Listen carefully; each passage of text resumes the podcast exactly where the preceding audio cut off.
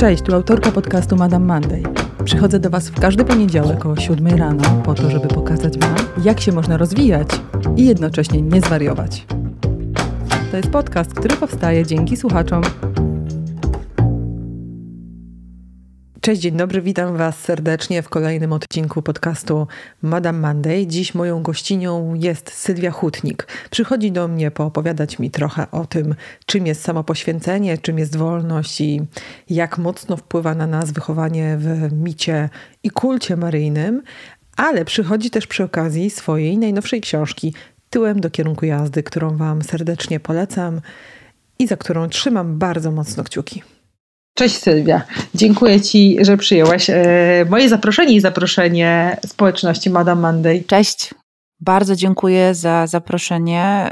Y, słucham dużo podcastów, zwłaszcza tych, które słuchane są również przez inne kobiety, i mam takie poczucie, że e, ta podcasterska rodzina się rozrasta. Być może przy okazji pandemii, a właściwie lockdownu, powstało bardzo dużo nowych y, podcastów, ale to właśnie te, które mają takie silne wokół siebie społeczności, według mnie przetrwają, więc y, myślę, że jestem w dobrym miejscu.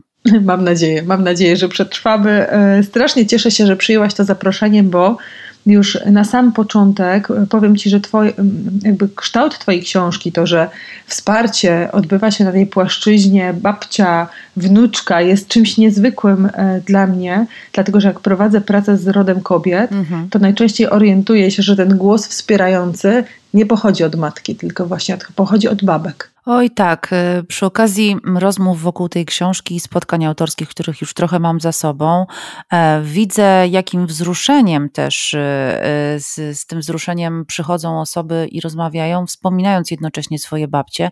Części z nich nie ma już wśród nas, e, ale też myślę, że jest wiele złości, frustracji, niedomówień e, i takiego braku możliwości w ogóle przerobienia tematu relacji z matką. Pamiętam, że kiedy kilka lat temu prowadziłam spotkanie autorskie autorskie wokół książki, naukowej książki Elżbiety Korolczuk y, o e, tej wizji relacji matki i córki, e, no to oprócz klasycznej części spotkania pod tytułem o czym jest książka, e, jak pracowałaś nad nią i tak dalej, właściwie wszystkie komentarze czy pytania z sali dotyczyły bardzo emocjonalnych relacji ze swoimi matkami. I pamiętam, że w pewnym momencie wręcz przeraziłam się, że z pani pani prowadzącej e, będę panią psycholożką albo coachką, która prowadzi jakieś, jakąś grupę wsparcia. E, to są naprawdę silne emocje. Wtedy pomyślałam sobie, że to jest też temat, który jest dość e, omijany. Oczywiście w naszej pop psychologicznej kulturze coraz częściej mówi się na temat wielu zagadnień, problemów, potrzeb, które mamy w sobie, ale nadal jednak to, co łączy nas z naszymi mamami, jest bolesnym tematem, również jeśli chodzi o tabu w naszej kulturze. Tak myślę, tak myślę, bo też jak obserwuję dziewczyny, z którymi pracuję, kobiety, z którymi pracuję właśnie w rodzie kobiet, to wypowiedzenie tych wszystkich cząstek, które są związane ze złością e, wobec własnej mamy, albo z jakimś rozczarowaniem związanym z jej postępowaniem, albo w ogóle ujawnieniem tego, że coś mi w tej relacji z moją własną matką nie odpowiada, jest obarczone strasznym poczuciem winy, mm. jakimś poczuciem łamania takiego rodowego tabu. Tak, y, ma to wspólnego wiele e, właśnie z takim poczuciem świętości matki w naszej kulturze, które bierze się w dużej mierze oczywiście z kultu maryjnego, e, ale również y, takiej drugiej ścieżki, która też myślę, że jest ważna, to znaczy poczucia wdzięczności e, za to, co matki robiły dla nas, zwłaszcza na początku naszej drogi, naszego życia. No i wszelkie takie sytuacje, w których nie za bardzo możemy integrować się z tym, co mama do nas mówi, w jaki sposób żyje, czego od nas oczekuje, no jest takim trochę łamaniem zasad, no i właśnie brakiem wdzięczności, e, podziękowania za to, co się wydarzyło, no a wtedy automatycznie same my stawiamy się w roli, no właśnie tych e, niedobrych ludzi, którzy zamiast dziękować, y, no odpłacają się, porzucając lektury w stylu toksyczni rodzice albo używając klasycznych argumentów, bo ty zawsze, bo ty nigdy. E, tymczasem sprawa jest o wiele bardziej trudna trudna i myślę, że zwłaszcza w naszej kulturze wschodnioeuropejskiej, gdzie też temat wojny myślę, że cały czas jest dość nieprzerobiony, choć wydaje się, że to było tak dawno temu, a na przykład nasi rodzice czy nasze matki urodziły się już po tym czasie, to jednak były wychowywane przez osoby, które są przecięte traumami wojennymi i bardzo często tych wzorców dobrego rodzicielstwa po prostu nie miały skąd brać. Zresztą sama moja mama, pamiętam, że kiedy ja byłam w ciąży i czytałam e, książki podrzucone e, przez moje znajome dotyczące opieki nad dzieckiem czy wychowywania, e, to westchnęła trochę z zazdrością, mój Boże, teraz to wy macie skąd czerpać wiedzę i jak się edukować, a my właściwie czerpałyśmy to albo z doświadczenia naszych matek, bądź też domyślałyśmy się i robiłyśmy mnóstwo błędów, więc to też jest kolejna rzecz, brak tej świadomości i edukacji brak mówienia o w ogóle prawach dziecka, e, no to jest ogromny deficyt, który niestety my jako to, to kolejne pokolenie powojenne trzymamy w sobie. No tak, i to myślę, że pracuje w nas e, bardzo mocno, szczególnie w tym, w tej, w tym pokoleniu, które my reprezentujemy. I moim zdaniem trochę przechyla się w drugą stronę, czyli stajemy się rodzicami poświęcającymi się, gloryfikującymi na nowo rodzicielstwo, e, którzy no, jesteśmy jednymi z najbardziej wyczerpanych e, kobiet, jednymi z najbardziej wyczerpanych kobiet w Europie, jeżeli chodzi o stres rodzicielski. Mm, tak, wypalenie rodzicielskie, no to jest coś, co jest przerażające, biorąc pod uwagę też naszą kulturę, hmm. jak bardzo się w tym zagalopowałyśmy. No tak, ale to jest samo napędzająca się machina i efekt kuli śnieżnej. E, prowadząc przez 11 lat Fundację Mama, e, miałam do czynienia z bardzo różnymi osobami, ale też ich myśleniem o macierzyństwie. E, w większości jednak ten dzieciocentryzm był czasem zatrważający, bo nie wynikał, jak sądzę, z autentycznej potrzeby, E, tylko z próby spełnienia oczekiwań reszty. Czyli no, w tym wypadku albo e, loży matek, y, która zasiada przy piaskownicy albo na warsztatach czy zajęciach y, sensomotoryki, albo no, wszędzie tam, gdzie, e, gdzie jest zlot mam, albo na przykład, nie wiem, w szatni przedszkola, ocenia, nadzoruje, każe, zawsze ma swoje zdanie, ich dzieci zawsze lepiej coś robią i tak dalej, i tak dalej. Albo z tej takiej matrylinarnej e, linii e, rodzinnej, to znaczy e, mama, babcia, teściowa i ten taki krąg matek pilnujących właśnie tego, co dzieje się w rodzinie, mających oczywiście zdanie na każdy temat i dobrą radę, nawet jeśli o to nie prosimy. Mm, I to, co wyniosłam po tych latach pracy z matkami, to takie poczucie, że my bardzo często, e, mówię my, bo oczywiście ja też jakby tkwię w tym systemie jak najbardziej, e, że my wszystkie jesteśmy jakoś bardzo zagubione i e, rzadko kiedy próbujemy ufać samym sobą, samej sobie i mm, tak naprawdę nie rozglądać się za tym, który rodzaj wychowania i sposób jest teraz najlepszy, najmodniejszy e, i jedynie słuszny, e, tylko dostosowywać potrzeby swoje, potrzeby swojej rodziny, oczywiście dziecka, ale rodziny jako takiej jakby wspólnoty, która, która też ma swój jakiś rytm e, i, no i działać trochę bardziej intuicyjnie niż właśnie według 58 podręcznika czy 123 Rady, co nie znaczy, że mamy się odwracać na to wszystko, ale gdzieś ten balans zdrowy, który też dla nas jest dobry, zatraca się i myślę, że praca opiekuńcza w ogóle ma to do siebie, że ona się nigdy nie kończy i można ją wciąż i wciąż powtarzać. W związku z tym jest niebywałą pułapką czasu.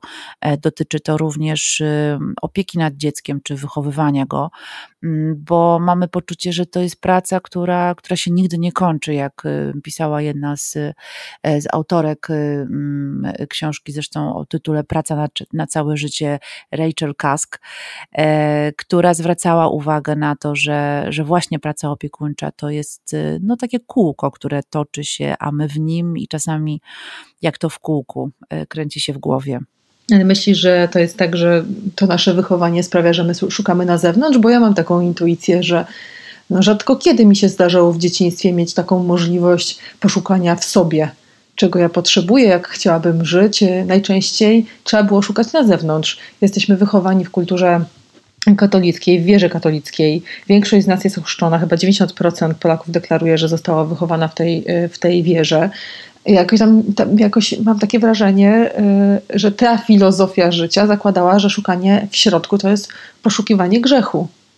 Że tam nic w środku nie ma mądrego, do czego można by było się y, odwołać. Tak, y, y, to jest w ogóle bardzo trudna sprawa i wszystkie te osoby, które starają się w miarę świadomie żyć, autorefleksyjnie, wiedzą doskonale, e, jak ciężka jest to robota. E, to znaczy wiedzieć, czego się tak naprawdę chce.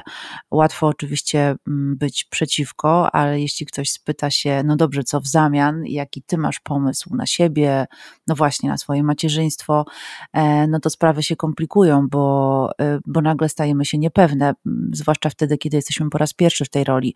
E, nie rodzimy dziecka z instrukcją obsługi i wszystko to jest mniej lub bardziej na łapu capu.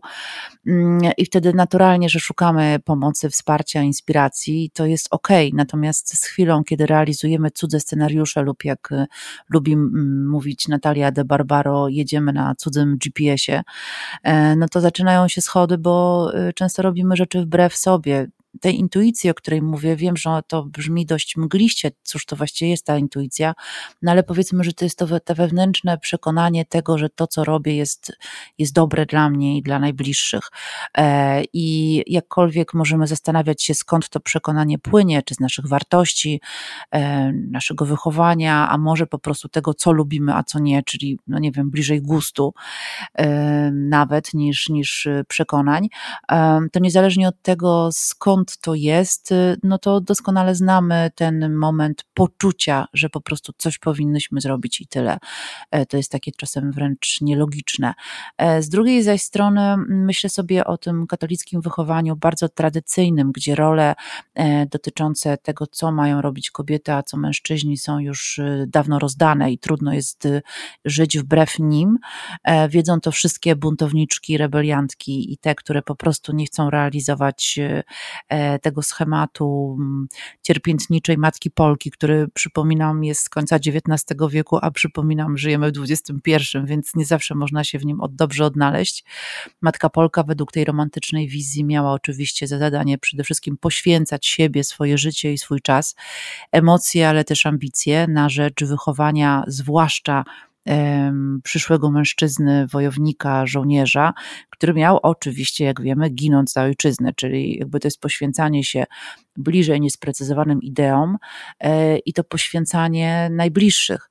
E, to jest okropna rola e, dla każdego człowieka, nie tylko kobiety, bo to samo poświęcanie się oznacza, że zawieszamy na kołku nasze własne potrzeby, a jak wiemy, kończy się to prędzej czy później, jak nie frustracją, to, to poważniejszymi problemami, mm, a na pewno poczuciem niespełnienia i poczuciem, że cały czas realizujemy czyjeś e, ideały, czyjeś wizje, ale nie ma w nich nas, nas samych.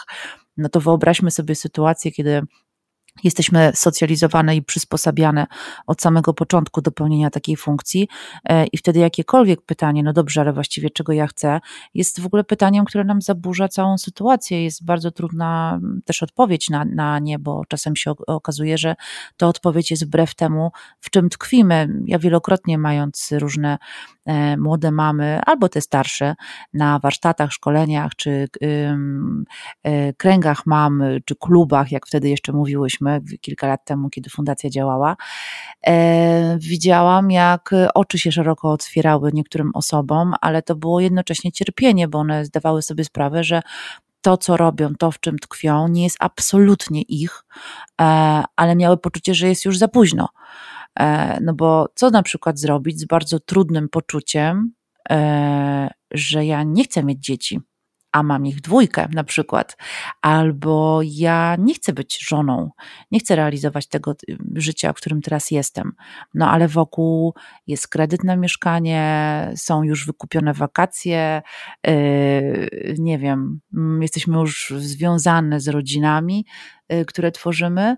E, no i trudno tak po takich warsztatach powiedzieć, wrócić do domu i stwierdzić, słuchajcie, nara, wyszło mi, że powinnam być, nie wiem, artystką y, y, w Bieszczadach i i podróża, i realizować siebie, także bardzo Państwa przepraszam, ale co złego to nie ja, do widzenia, bo byłam na warsztacie. No więc zostajesz z tym. No. To jest trudne. Właśnie doktor doktor Ewa Wojdyła, jak, Wojdyło, jak robiłam z nią wywiad do mojej najnowszej książki, to powiedziała mi, że współcześnie największym kłopotem jest dla kobiet między innymi to, że jest bardzo dużo niechcianych dzieci. Mm-hmm. Czyli kobiety się na którymś etapie życia orientują, że wybrały z klucza mm-hmm. pewnego scena- pewien scenariusz na życie, a nagle się orientują, że Ojej, są jeszcze inne scenariusze na życie. Czemu w ogóle nie wzięłam tego pod uwagę? No oczywiście współczesna kultura oferuje nam bardzo wiele, więc to jest nieustające gonienie króliczka i przebodźcowanie. E, to jest też ten moment, kiedy w ogóle w relacjach z ludźmi mamy poczucie, że po prostu niczym, nie wiem, w aplikacji randkowej jest tam milion osób, które na nas czeka, więc dlaczego mamy być z tą, a nie inną? Bo przecież za chwilę, za rogiem będzie 100 tysięcy może fajniejszych osób, lepszych, bardziej do kochania, nie wiem, fascynujących i tak dalej dalej. I mamy poczucie, że jakiekolwiek zacumowanie jest, y, y, jest być może czymś niekorzystnym dla nas, co, co za chwilę wyda się nam zupełnie nieistotne, a wręcz irytujące czy męczące. E, więc y, no właśnie lecieć tak i bronić się cały czas jest rzeczywiście bardzo trudne z tego względu, że świat oferuje nam, przynajmniej tak nam się wydaje, milion rozwiązań. Wracam do tego trudnego pytania, które zadajemy samym sobą, właściwie czego ja chcę.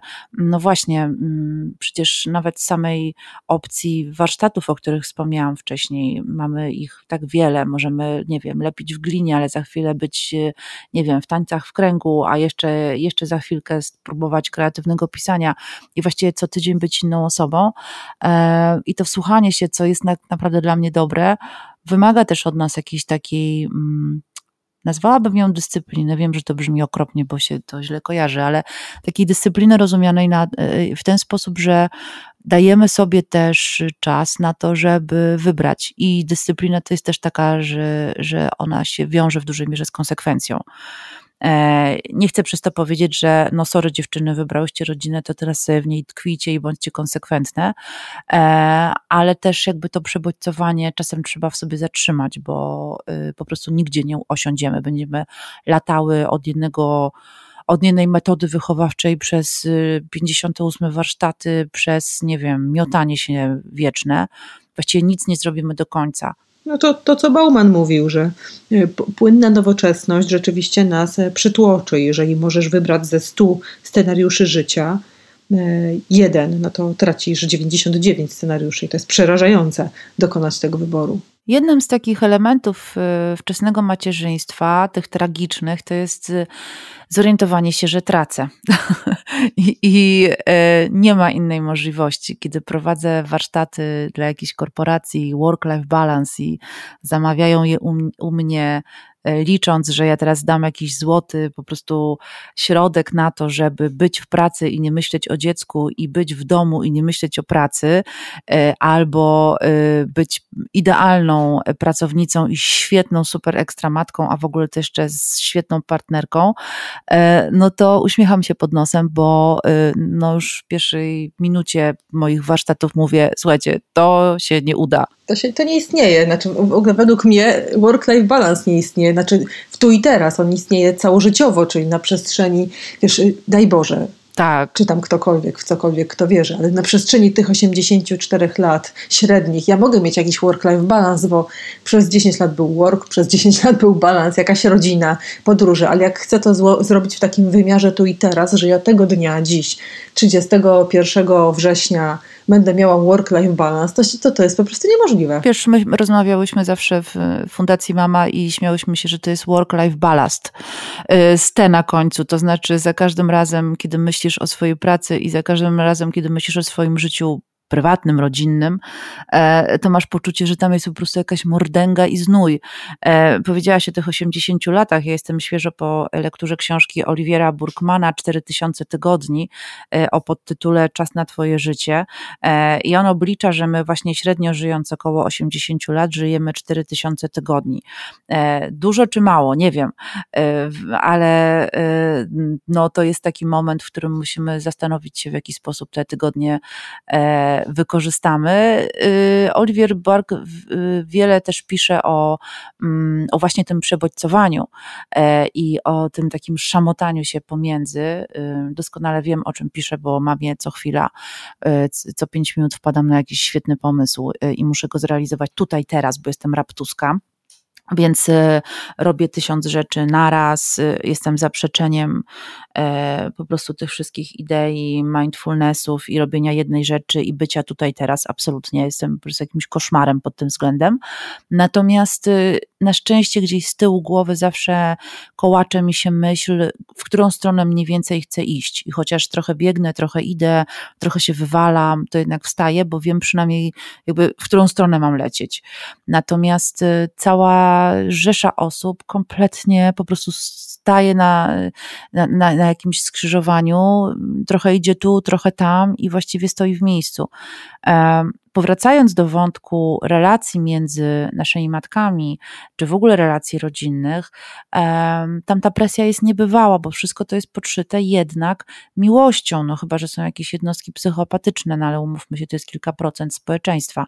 Cała reszta jednak naprawdę robi to z miłości. My wiemy, jak wiele złego z miłości można zrobić, e, ale, e, ale niezależnie od tego, to gdzieś jest bardzo emocjonalne. I to jest ten moment, który, który jest najtrudniejszy.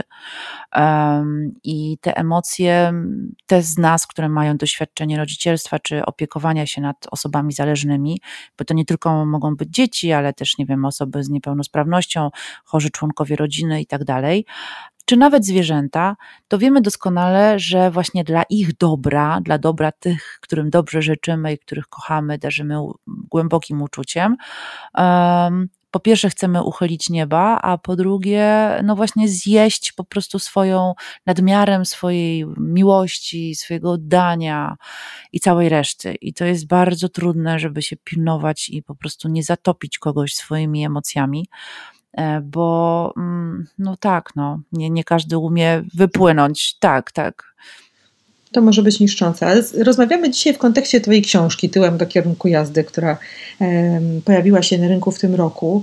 I z tyłu na opisie książki widnieje takie zdanie, że ta książka daje nadzieję. Mm. Chciałaś dać nadzieję czytelnikowi? Tak. Ja czytałam tą książkę z wielką przyjemnością dwukrotnie. E, I e, wiesz, cały czas się zastanawiałam nad tym, e, co ty chcesz, do czego chcesz mnie namówić, pisząc tę książkę, nie? Dlaczego ty albo twoja bohaterka chce mnie namówić, ale co to jest za język, nie? Do, jakby, no właśnie, do, do, czego chciałaś mnie namówić? Jestem akwizytorką wolności. Chcę cię namówić do tego, żebyś spróbowała żyć po swojemu, jednocześnie pokazując wszystkie za i przeciw. E, no może wszystkie nie, bo w książce się wszystkie nie zmieszczą, to by była litania, ale e, no powiedzmy różne możliwości tego, w jaki sposób się żyje. E, tę wolność w, tyłem do kierunku jazdy realizuje Magda, transpłciowa kobieta, e, która przeszła tranzycję e, i która mieszka w Polsce, więc mieszka w nieustającej, nieustającym poczuciu zagrożenia, dyskryminacji, transfobii, mowy nienawiści itd. Tak Mało tego, doświadcza tego również ze strony swojej matki. O tym też rozmawiałyśmy wcześniej. Ale to, co jest dla mnie ważne, to pokazanie, że to nie jest tylko tak, jak właśnie głoszą dość puste jednak według mnie slogany, bądź sobą, będzie świetnie, e, bądź taka, jaką chcesz być, bo po pierwsze nie każda z nas może realizować ten scenariusz, zwłaszcza na pełną skalę, tak jakby być może chciała, a po drugie to zawsze wiąże się z konsekwencjami. W wersji mini e, tak może babcia się obrazi jakaś nasza, albo nie wiem, kuzynka. Tak, może y, będą nas wytykać palcami.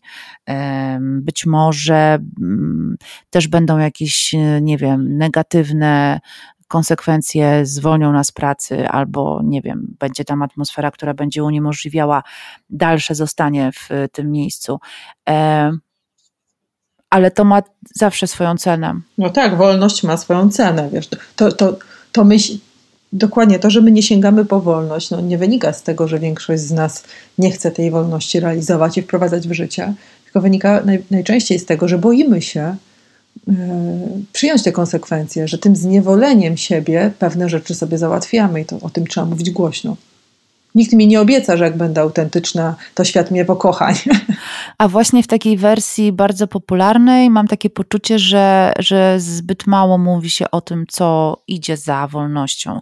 Jednocześnie podkreślam, cały czas jestem absolutnie, głosuję na nią i bardzo, bardzo do niej zachęcam. E, ale mam takie poczucie, że właśnie w tym takim przeterapeutyzowaniu naszym często mamy poczucie, że właśnie przerobimy w sobie wszystkie złe rzeczy.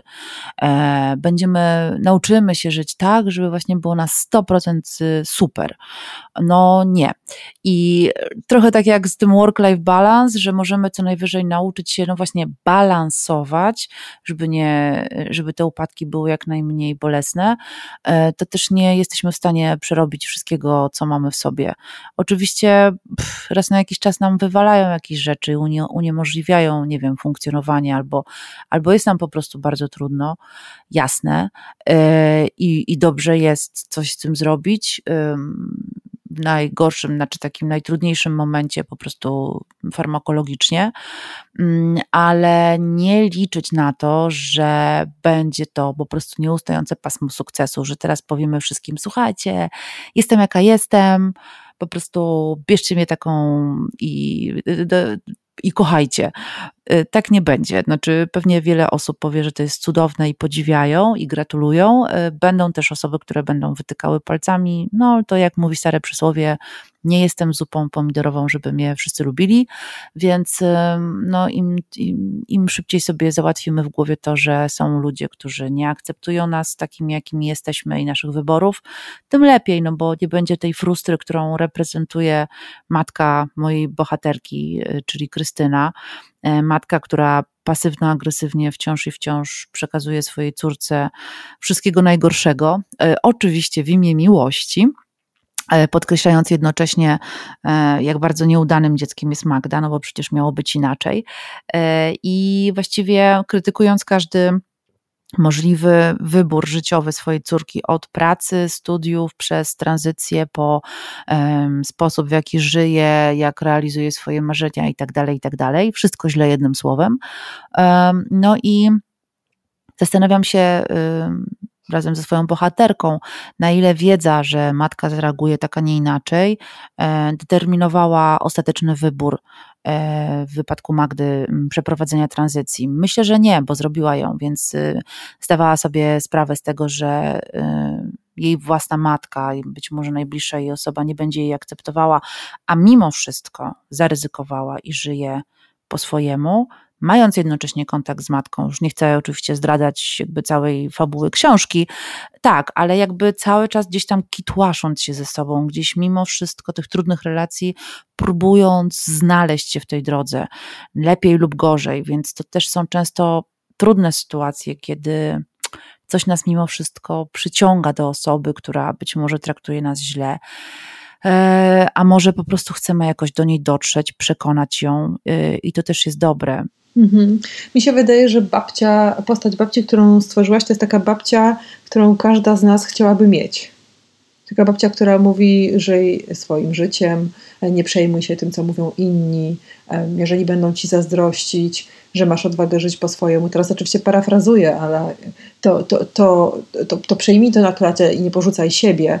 I to jest też ważne, ale wiesz, to jest jeszcze ważne, że ta autentyczność to nie jest ekshibicjonizm żadnej z tych bohaterek bo czasem nam się myli, że jak już chcemy być bardzo autentyczni, to tak musimy wyrzucić na stół wszystko. Oczywiście, zwłaszcza y, na samym początku, kiedy odkrywamy pewne rzeczy, to chcemy się dzielić nimi z, inny, z innymi e, i być może trochę czasem zbyt często i dużo mówimy o pewnych rzeczach, y, które są dla nas ważne, ale rzeczywiście mm, to bycie e, takie właśnie na pełnej petardzie e, jest też takim elementem, który bardzo często, sama to wiem jakby ze własnego doświadczenia, stanowi zarazem inspirację dla innych osób, a nic tak bardzo nas nie inspiruje, jak patrzenie w jaki sposób żyją inne osoby, żyją, a nie tylko mówią o tym. I te human stories nie bez powodu są głównym takim motorem przykładów pewnych zjawisk, no ale też właśnie w kontekście inspirowania się, rozumianego jako takie po prostu czerpanie z cudzego doświadczenia i próbowanie przeniesienia je na własne, ale też po to, żeby właśnie się w tym jakoś odnaleźć i odnaleźć swoją ścieżkę. Pojawiły się już czytelniczki, które dały Ci informację zwrotną? Jak ta książka pracuje i ta wolność, o której piszesz i do której się odwołujesz i w pewnym sensie namawiasz, choć nie wiem, czy to jest dobre słowo, jak ona pracuje wśród polskiego czytelnika? E, to jest niebywałe, dlatego że w ogóle transpłciowa bohaterka została przyjęta z dobrodziejstwem inwentarza i nie, nie spotkałam się z jakimkolwiek jakimś pytaniem na ten temat. Po prostu, aha, ona jest transpłciową kobietą, hmm, okej, okay, spoko. E, y, po prostu chyba to już jest ten czas, kiedy, kiedy możemy w ten sposób zareagować. oczywiście wiele emocji wzbudza babcia, wiele osób albo opowiada o swoich babciach, które podobne były z takiego temperamentu i charakteru do babci Stasi z książki, e, bądź też e, mówią o tym, kurczę, chciałabym być taka na starość jak ona, czyli babcia wpisuje się w jakiś role model e, tego, jakbyśmy chciały myśleć o sobie za jakiś czas. To, co jest również bardzo ważne w tej książce, to mm, wsparcie, o które też pytałaś, e, co, co, co ja chciałam przekazać. E, no więc e, dać nadzieję i wspierać osoby nieheteronormatywne, ale też wszystkie te, które w jakiś sposób nie pasują do no, narzuconej normy, do takiego szablonu. Więc sporo osób odezwało się do mnie, między innymi rodziców dzieci transpłciowych czy niebinarnych. Na spotkania też przychodzą młode osoby LGBTQA, E, zwane przeze mnie queerciątkami albo LGBTkami małymi. To są 14-15-letnie osoby, które po prostu wiedzą, że mogą przyjść e, na spotkanie ze mną i czują się tam ok. Widzą, że starsza od nich osoba e, też jest nieheteronormatywna i to jest ok i, e, i jest tu, gdzie jest, więc mam nadzieję, że to też jest dla nich inspiracja. Mm, e, e, ale jest też sporo mężczyzn, którzy próbują się odnaleźć w tym świecie. E, pytają się, a czemu tam jest tak mało facetów, a jak są to takie lebiegi trochę drugoplanowe. Więc ja wtedy odpowiadam, no to jest książka o kobietach. Poczytajcie sobie też o tym świecie. Może się czegoś nauczycie, może coś zobaczycie dla siebie. Mm, no i myślę też, że tam jest tak wiele jakby takich takiej też y, energii, temperamentu, że różne osoby też, mam nadzieję, mogą się w tej książce odnaleźć. Jakaś pochwała witalności też się pojawia w tej książce, a też seksualności, ale, ale nazwałabym to wit witalnością, że ta wolność w Twojej książce budzi do życia, nie? do żywotności, mówiąc językiem E, bioenergetyki, ale widać tą żywotność. Tak, bardzo bym chciała. Ja zresztą też wyrastam z takiej rodziny, która jest taka właśnie charakterna i y, wszyscy szybko mówią, dużo mówią, lecą, lecą. E, I myślę, że też taka jestem po części, więc y, chciałam gdzieś ten, te, tę energię oddać w tej książce. Również jeśli chodzi o taki poziom językowy, to znaczy tempo tej książki. E, chciałam, żeby po prostu to, to była przygoda, którą się czyta od początku do końca, właśnie dlatego, że jest taka rozkręcona e, i szybka, jakkolwiek y, to by znaczyło w kontekście języka. Mm, dlatego też sporo jest tam takich Y, sformułowań, które używamy w życiu codziennym, można powiedzieć kolokwializmów, a że akurat babcia Stasia zwykle je przekręca, to są to nowe określenia. E, mam nadzieję też, że w związku z tym ta książka też rozśmiesza, bo ta witalność to też jest po prostu pękanie ze śmiechu, stąd e, w, jako motto tej książki e, cytuję wiersz Anny Świerszczyńskiej, jednej z moich ulubionych poetek, o tym, że stoi przed lustrem i pęka ze śmiechu właśnie i jednocześnie patrząc na siebie, po prostu wie i ma świadomość tego, że jest po prostu jakimś pyłkiem w kosmosie e, i, i łapie ten dystans, jak pisze Świerszczyńska, wobec drogi mlecznej. I też myślę sobie, że e, ten dystans jest niezbędny i poczucie humoru również, żeby przeżyć ten czas. To tak na koniec dopytam Ciebie, czy miałaś jakiś pierwowzór babci Stasi? Trochę to są moje babcie, e, które na szczęście cały czas są ze mną. E, może nie w jakichś konkretnych y, mm, e, częściach y, biogramu, które opisuje babci Stasi, ale właśnie takiego takiego temperamentu, takiej charyzmy, e, takiego podejścia do życia, właśnie witalnego. E, to jest coś, co, co mnie bardzo jakoś w nich, e, co bardzo w nich e, e, widzę, też pociąga mnie to i, i tak po prostu zostałam wychowana, więc myślę sobie, że wielokrotnie, jakkolwiek czasem jest to nieco chaotyczne, traktowanie różnych rzeczy i bycie w różnych sytuacjach, no to jakoś dla mnie o wiele lepsze jest niż takie roztrząsanie, y, zastanawianie się, spędzanie godzin nad za i przeciw. Ja to jestem po prostu szybka baba, więc ja, u mnie musi być już, y, co oczywiście często jest okropne i w ogóle wiem, że tutaj po prostu niektóre osoby, co chodzą na różne nie wiem, warsztaty tam po prostu właśnie mindfulnessu i całej reszty przewracają teraz oczami, tak nie wolno, y, ale ja, ja jestem niczym po prostu wiązanka mm, typowego warszawiaka, tak, czy po prostu bardzo szybko, bardzo temperamentnie y, i tak chciałam, żeby takie były bohaterki mojej książki i chciałam też ten taki bigl dać czytelnikom i czytelniczkom. Ja pisałam tę książkę w czasie pandemii, E, mm, pracowałam nad redakcją po tym, jak już y, wybuchła wojna w Ukrainie. Cały czas nad nami jest katastrofa klimatyczna. Wszystkie te rzeczy są potworne. E, ja sama jako działaczka społeczna też siedzę, że tak się wyrażę, w problemach i, i kłopotach ludzkich. Musiałam po prostu mieć jakąś odskocznię. Oczywiście to nie jest y, mm, tylko i wyłącznie wesoła książka, oczywiście to, to nadal moje pisanie e, i tam trochę gorzko musi być, ale też chciałam właśnie dać taką nadzieję. E, chciałam pokazać, że to wszystko możemy jakoś przejść, przynajmniej z uśmiechem na ustach. Mi ta dynamika Twojej książki cały czas przypominała o tym, że życie jest takie szybkie. Tak, oczywiście. Że możesz tylko łapać te chwile różne, które się w tobie e, zapisują i które możesz sobie właśnie na nowo opowiedzieć, żeby móc sobie to na nowo przeżyć, tak jak mówi e, babcia Stasia. Powiem Ci taką jedną anegdotę na koniec, że mm, nagrała się audiobooka tej książki i, samego czytasz. Tak, owszem. Więc puściłam sobie e, tego audiobooka. Jest tam taki moment w tej książce, w której babcia Stasia mówi o tym, że chciałaby leżeć jak na ołtarzu na brzuchu, żeby ją różni panowie od tyłu brali. I to wybrzmiało e, właśnie w przestrzeni, w której puściłam tego audiobooka e, i usłyszałam taki męski głos, aha, powiedziałam, jak ci się podoba? Usłyszałam męski głos, no trochę wulgarnie, nie? E, a gdybyśmy zamienili i to byłby pan Stanisław, nie? Gdyby to była książka o mężczyźnie, no to byłoby ciekawie. No to jest oczywiście po pierwsze łamanie stereotypu kobiety starszej, która ma życie seksualne i potrzeby seksualne.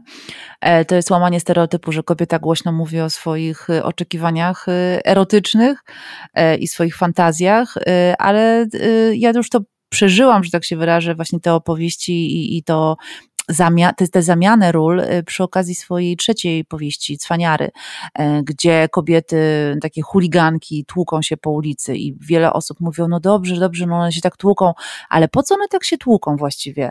Wtedy pomyślałam sobie, hej, jesteśmy wychowani na popkulturze amerykańskiej, sensacyjnych filmach, gdzie po prostu kolesie non-stop strzelają, kitłaszą się, zabili go i uciekł, e, wszczynają bójki niemalże non-stop i to jest w ogóle główna część programu. Nie zadajemy sobie wtedy tych pytań.